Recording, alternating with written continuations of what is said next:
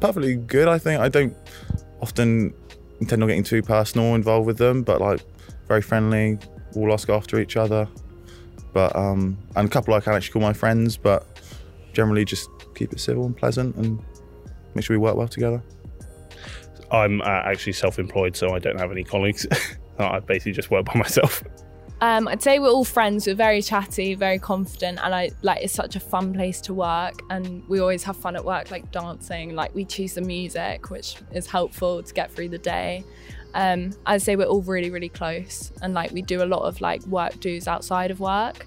So I think that's really important when you're working with people. You actually need to be friends with them and not have such like a hostile environment to work in. If you wanted to set an ideal for your relationship with your colleagues, what would that look like?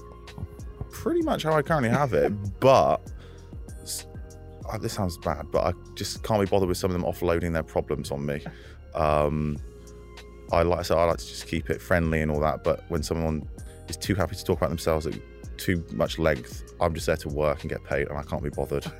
Um, so yeah, just basically what I got already, but maybe a tiny bit less involved. I'd say someone who's very confident, someone who likes to work in a team because it's so weird if they don't. Um, I think you have to be open to other ideas of how like work can be improved. You can't just be so set in your own mind. And someone who wants to have fun, so someone who's not serious all the time. Yeah.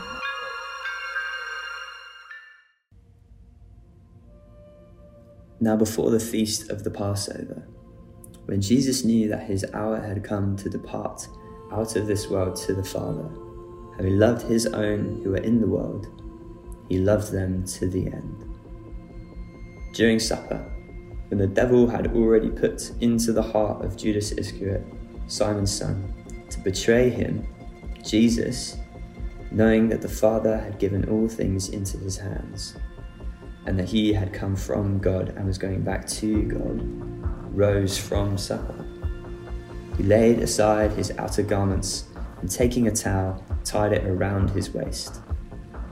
Then he poured water into a basin and began to wash the disciples' feet and to wipe them with the towel that was wrapped around him. He came to Simon Peter, who said to him, Lord, do you wash my feet? Jesus answered him, What I am doing you do not understand now, but afterwards you will understand. Peter said to him, You shall never wash my feet. Jesus answered him, If I do not wash you, you have no share with me. Simon Peter said to him, Lord, not my feet only, but also my hands and my head. Jesus said to him, The one who has bathed does not need to wash except for his feet, but is completely clean. And you are clean, but not every one of you. For he knew who was to betray him. That was why he said, Not all of you are clean. When he had washed their feet and put on his outer garments and resumed his place, he said to them, Do you understand what I have done to you? You call me teacher and Lord, and you are right, for so I am. If I then, your Lord and teacher, have washed your feet, you also ought to wash one another's feet. For I have given you an example that you also should do just as I have done to you. Hello, everyone. So good to be with you. Um, a special uh, welcome to you if you are uh, watching our host site right now. And uh, wherever you are, whether that's in central Brighton or in Shoreham or anywhere else in the world, uh, so good to be with you in this uh, way. Uh, we're continuing on in our Your People series, and today we're going to be looking at how you treat your colleagues. How you treat your colleagues. And I guess the first thing I'll say is this that we all have colleagues. And even if you don't have colleagues in the kind of traditional sense, uh, you will nevertheless, I'm sure, have uh, kids, uh, clients, uh, classmates, or a community that you are doing a life with. uh, meaning that the, the kind of the words and the actions of Jesus in this passage will be no less striking to you no matter what uh, sort of season of life you are in. And I guess our experience of um, uh, colleagues will differ naturally. I mean, I myself, I work for an investment brokerage. I have done for a number of years now. And I guess my experience of working kind of in the world, um, you could summarize using this kind of famous or old proverb, uh, which goes something like this It says, There are some people you work with and have a great time, and there are others you work with, and it's like doing time. And uh, that's very much uh, my experience in the working world. And if you're being honest with yourself, I'm sure it would be your experience. And I went to the University of Brighton as well, and I think that this proverb lends to academics just as well as the, the kind of working world, uh, meaning that colleagues at their best can uh, really uh, be assets to us. They can be allies, and at their worst, um, set themselves up as kind of adversaries. And there are a few people that understand this, this dynamic, this mix of uh, ally and adversary in amongst co workers uh, than Jesus of Nazareth. Uh, because Jesus had colleagues, he had co workers. Uh, we call them the disciples. And while it's fair to say that uh, Jesus didn't treat the disciples merely as co workers, no, they, they had a profound friendship. They uh, mixed this kind of big brother, little brothers uh, type dynamic with this wonderful kind of rabbi pupil dynamic. They, they had a rich relationship, Jesus, with his disciples. But with that said, we mustn't miss the reality that they really did work with each other. Uh, they were colleagues uh, Paul wasn't afraid to say in 1 Corinthians chapter 3 verse 9, we are God's co-workers. Uh, we are God's co-workers. Uh, therefore, uh, Jesus didn't go around from city to city as a one-man band. No, Jesus went around from city to city with a team. A team that he worked with. And as a team, they held meetings, uh, set agendas, uh, discussed objectives, and attended events. So Jesus was very much part of a, a team here. And just like any good team, uh, Jesus' team had a mission statement. Uh, the Great Commission statement in Matthew chapter uh, 28, where Jesus really uh, gives his team uh, their kind of marching orders, if you like, what they are to be like till the end of the age, what they're to be busying themselves with. Uh, meaning that Jesus was very much part of a, a cohort of men that sought to uh, work together to further God's business. And I guess you could say this you could say, well, that's all very well and good for you, Jesus, living in the real world, yeah? Uh, you, you got the opportunity, I think I read somewhere, to, to choose your disciples, right? Uh, and you chose disciples that no doubt were delightful and probably, as they were your disciples, did everything you wanted them to do. Uh, and here am I. here am I working with Gary. The reality is that that, that, is, a, that is a good objection. However, I'd answer it by saying this uh, Jesus' disciples, they weren't kind of um, kind of like we would have expected them to be today, if you like. They weren't kind of Western, uh, middle class uh, church folk. They weren't, um, I guess, a check shirt wearing, Matt Redman listening, Shloer drinking, quiche eating people. People like me. No, the disciples were, they were far more rough around the edges than that. They were, some of them, fishermen, for crying out loud, which means that they are far more likely to have smelt a fish, ate with their fingers, slurped the bowl, and chewed with their mouth open.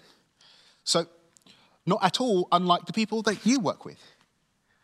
And just like the people that you work with, uh, Jesus' disciples, at least for the most part, uh, didn't understand his faith, struggled to understand why he didn't hold to the prevailing views of the times, and would at times at least, find some of the things he believed to be absurd and some of the things that he would say to be offensive. Jesus knows exactly what it's like to work where you work. And just like our uh, colleagues and co workers and classmates can display, uh, I guess, the, uh, a range of different personalities, uh, temperaments, and agendas, uh, so too Jesus' co workers displayed the range of personalities, temperaments, and agendas, with uh, Jesus' colleagues really kind of uh, displaying the full range of colleagues that we might have in the workplace. take Peter, for example. Peter, in this very passage, uh, acts like Jesus' supervisor, uh, telling him, You will never wash my feet. Okay? Uh, Peter is very much the person that you work with that uh, kind of uh, acts like your boss, but they very much are not. Uh, Peter is your typical bossy colleague. And then after Peter, we have Thomas. Who history has rather unfortunately dubbed Doubting Thomas. He's the skeptic. He's the guy that you work with that doesn't believe anything is true unless it's been proven by scientific method. Uh, Thomas is the atheist that you work with. And then we have everybody's favorite, Matthew the tax collector. Matthew the tax collector. Now, tax collectors in Jesus' day uh, were very much seen as uh, traitors. uh, they were seen as kind of the, the snitches, if you like. And, and therefore, Matthew, uh, Matthew types are the, I guess, they're the typical workplace moles. Uh, they're the people that uh, love nothing more than to tell your boss uh, when you come back from lunch three minutes and 23 seconds late. Matthew is everybody's favorite. And then, of course, there's Nathaniel, another one of Jesus' disciples. Nathaniel. Nathaniel was an interesting one. He, he's the prejudice guy. Uh, he's the one that you work with that uh, just doesn't like people that come from various parts of the world. This, this is what he was like, Nathaniel. He famously said, Could anything good come from Nazareth? When hearing about where Jesus came from, he clearly hated people that came from Nazareth. Nathaniel's the guy that you work with that uh, tells the kind of mildly racist Englishman, Irishman, and, and Scotsman jokes.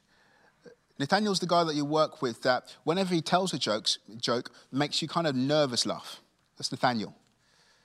And then we have James and John. James and John, two of Jesus' closest associates, closest friends, closest disciples. Uh, Jesus, I guess, rather affectionately uh, renamed uh, James and John the, the, the sons of thunder. Uh, James and John are your typical loud colleagues. These, uh, these are the people that love nothing more than to thump the keyboard as they type. And then we have, last but by no means least, uh, Simon the Zealot. Simon the Zealot. Now, zealots were very much seen as activists. They were actually uh, seen as extremists in Jesus' day. Uh, Simon the Zealot is the guy you work with that's part of Extinction Rebellion. Simon the Zealot is the guy that you have sneaky suspicions that you may have seen on the six o'clock news uh, blocking a slip road to the M25. Therefore, with this said, Jesus worked with people like we work with. He worked with the bossy, he worked with the skeptic, he worked with the traitor, he worked with the racist, he worked with the noisy, he worked with the activist. Jesus had colleagues just like me and you.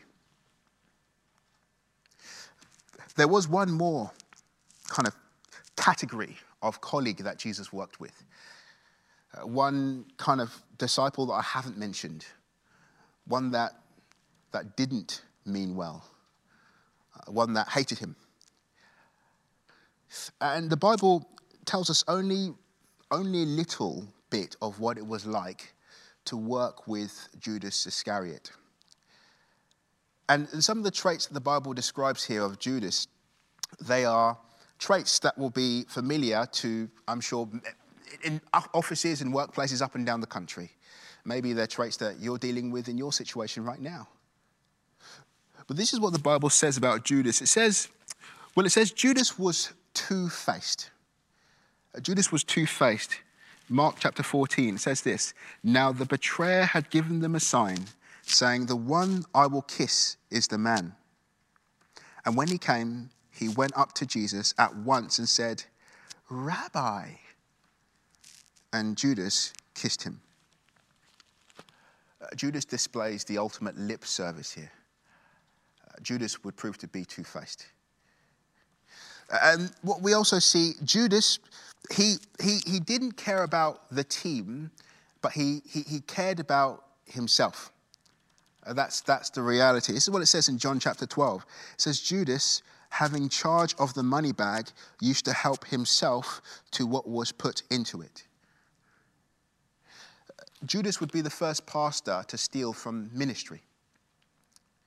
Uh, Judas didn't care about anyone else, he cared about himself. And, and, lastly, we see that Judas would target Jesus. Matthew chapter 26, it says this Judas said, What will you give me if I deliver him over to you? And they paid him 30 pieces of silver, and from that moment he sought an opportunity to betray him. Uh, Judas, Judas was looking for the right moment to take Jesus down. I, I, I must say this at this point. Judases or Judas types, they're not kind of a dime a dozen. There can be people that have traits of Judas, but true Judas types, they're pretty rare to have in the workplace. The person that you work with that microwaves fish isn't Judas.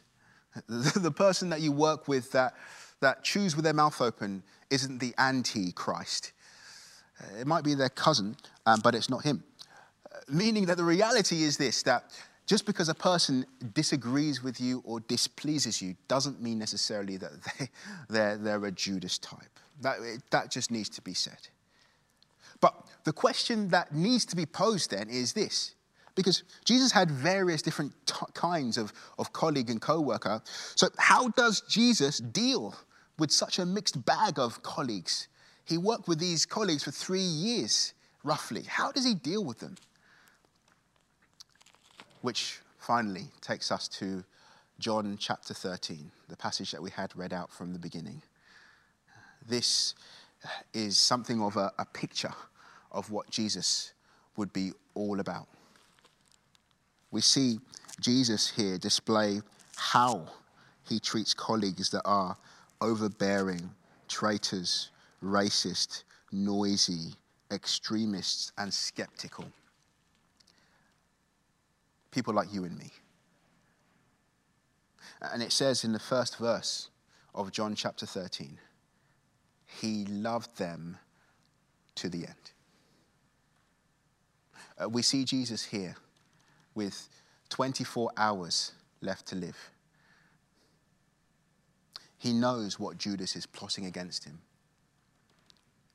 He knows that the next day his sufferings commence but it appears that there's something else that he knows. Because it says this He knows that the Father has given all things into his hands. The Father has given all things into his hands. And with cosmic power in his fingertips and galaxy forging might in the palm of his hands Jesus' primary impulse is to take those same hands to tie a towel around his waist and to wash the feet of sinful men. We see Jesus here being handed every conceivable power. And he decides at this point to display the crown jewel. He decides at this point to display the power that the Bible says that angels are unable to fathom. 1 Peter chapter 1 verse 12 says that they long to look into this power. Jesus before a, a watching universe dis, decides to display the most shocking of all God's power Jesus displays the unending, unfailing, unmerited, unlimited grace of God unto his disciples. Perhaps you've said this before. Perhaps you said, God, God, if you're real, why don't you just show yourself? If, if God's real, just show yourself. If you showed yourself, then I believe in you. Uh, come on, Jesus, it's, this is what it says in your book. In verse 3 here, it says, All things have been given into your hands. So where's that choir of angels? Where, where, where's the, where are the, the, the, where's the fire from heaven? Where are the pyrotechnics? Where's all of this great glory of yours? Come on, Jesus, if you're real, show yourself. Well, friend, don't you understand? You are seeing him. This, this is him. This is his glory. You want, you want Jesus to, to, to flex his muscle? You want Jesus to flex his muscle? You want to see some power? All right. Jesus will take off his top. Jesus will take off his top. He'll take off his top, tie a towel around his waist, and scrub you so clean of your sins that God Himself will declare you faultless. This is how Jesus flexes his muscle, like this. And I tell you, there is no mightier power in heaven or on earth. How could there be? Jesus, the Creator, stooping down in his creation, washing the feet of his created. Jesus, the one in whom John the Baptist would say, the strap off his sandals I am not worthy to stoop down and untie, would himself stoop down and untie your sandals, taking the posture of a slave, gently wiping your feet. And isn't it fascinating how, how he does it? Because let's not forget, friends, this is, this is Jesus in his last 24 hours on earth. This is his last night. Time is short. He's got a few hours left. So much to do. I'd imagine that washing the, the feet of 12 disciples would have taken some time. Yet Jesus, he doesn't push a button. He doesn't pull a lever. No. Christ has no laundrette. Jesus attends to each disciple individually. This is what it says. He poured water into a basin and began to wash his disciples' feet and wipe them with the towel that was wrapped around him. This may have taken up to an hour on the last few hours he had on earth. Therefore, we learn that if we confess our sins to Jesus, he is faithful and just to get his bucket, to get his sponge, to tie a towel around his waist, and to cleanse you from all of your unrighteousness. And this is what he says. He says this You call me teacher and Lord, and you're right, for so I am. If I then, your Lord and teacher, have washed your feet, you also ought to wash one another's feet. Translation If, if you've received from God in this way, it, it becomes who you are to, to dispense from God in this way. And it is who you are. And to not uh, give this grace to your colleagues and co workers would be to betray who you are. Dear friends, don't be true to yourself. Be true to your new self. Be true to who Christ has made you if you believe. That's who you really are at your core. Jesus says, Love one another just as I have loved you. And, and, and, to be clear, it's worth mentioning that when Jesus says this, the way he, he loves his disciples in this particular uh, moment is by washing their feet. But Jesus isn't looking for us to kind of start a cult and, and start washing Gary's feet. Um, that's not what he's looking for here. Uh, what he's kind of saying behind the symbolism is ultimately he doesn't want his followers to uh, be too high in their hearts to be prepared to go low in service for others. It's important to him that his, his, his followers are characterized by this trait, this spirit. But then you might say this okay, okay. But if you think about what you're saying here, you'd actually realize this is a, this is a dangerous teaching. This is dangerous. Because Jesus lived this way perfectly. And he ended up getting abused. He ended up getting taken advantage of. That, that's literally what happened at the cross 24 hours later. And so here you are saying to us that this is what the Bible says, this is how we should live.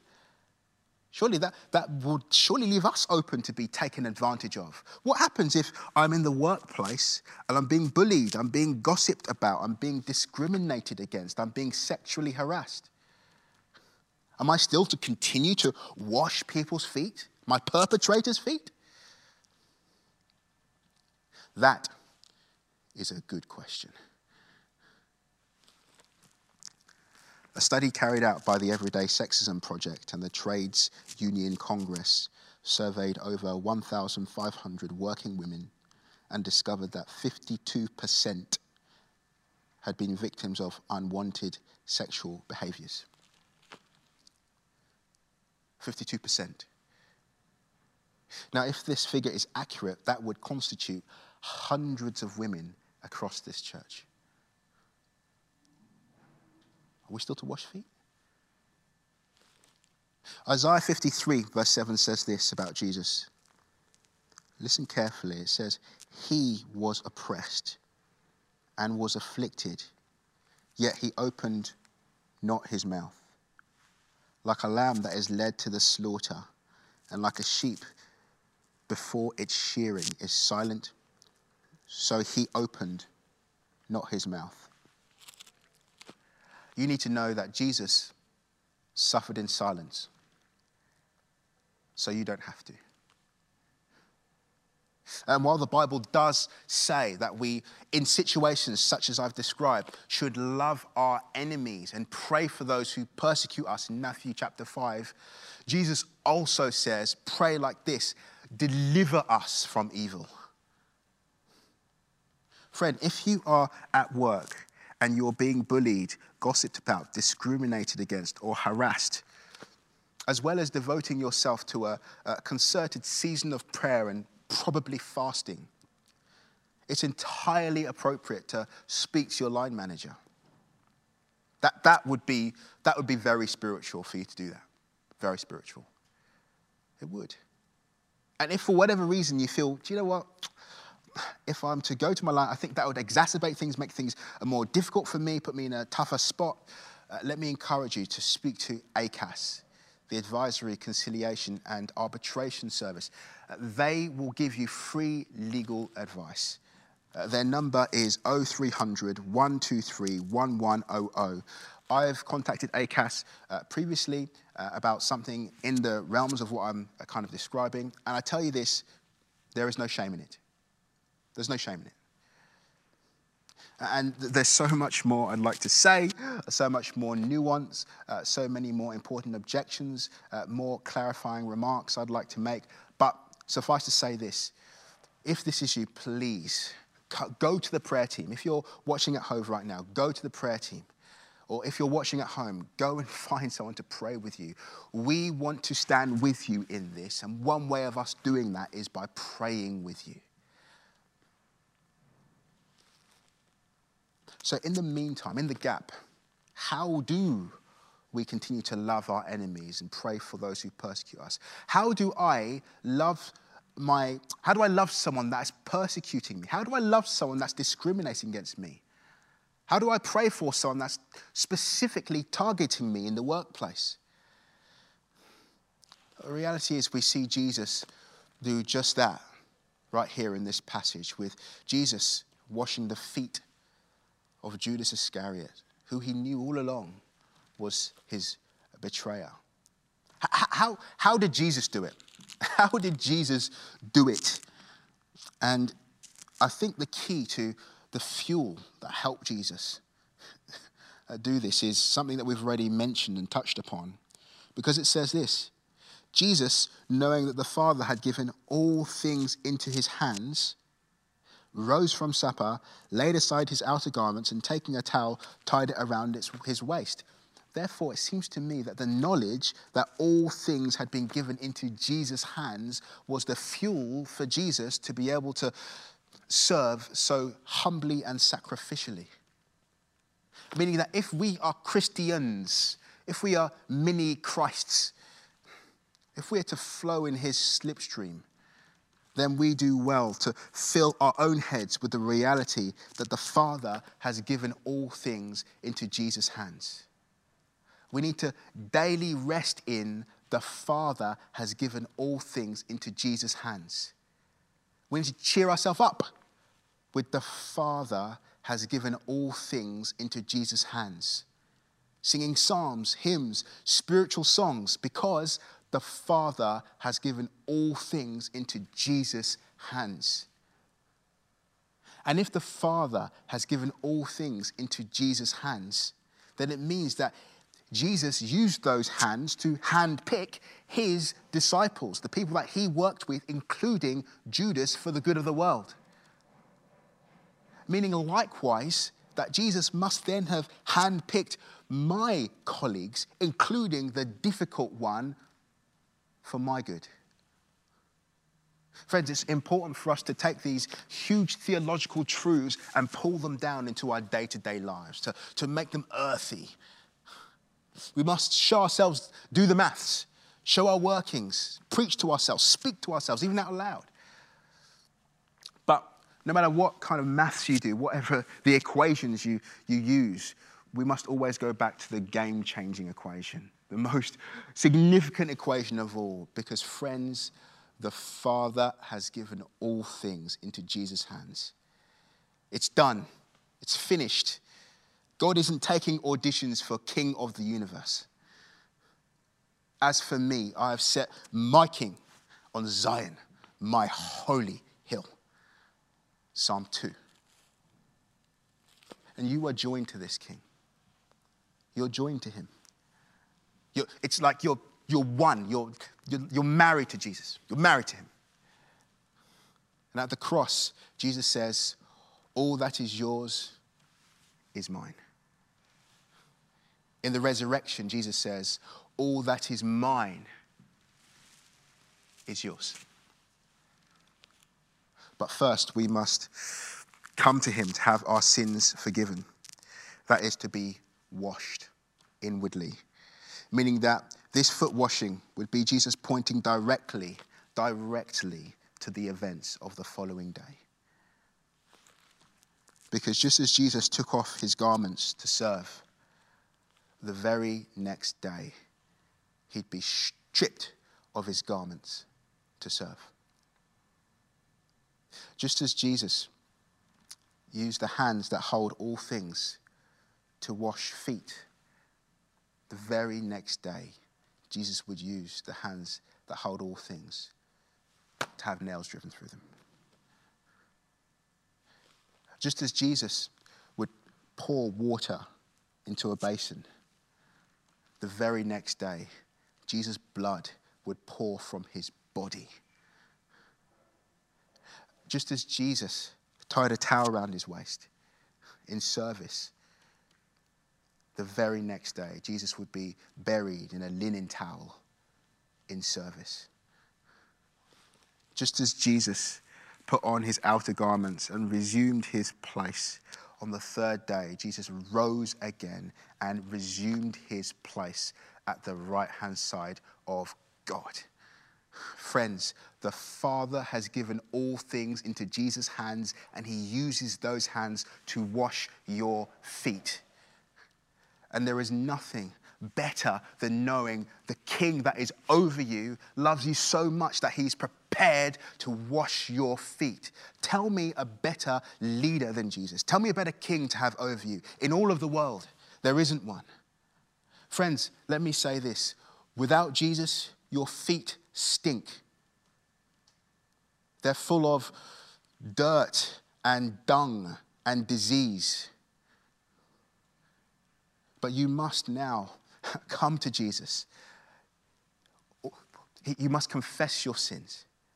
All he requires of you is to reveal your feet as they are. You don't have to clean them up, you don't have to pat them down. No, no, no, no. Just reveal them as they are. Just confess. And allow him to, as he does in this story, place your foot on himself. Uh, dear friend, maybe, maybe you've said this. Maybe, like Peter, you said, You shall never wash my feet. You shall never wash my feet. Perhaps you've been hostile to God, hostile to Jesus, hostile to Christianity, hostile to Christians, hostile to the Bible, hostile to church.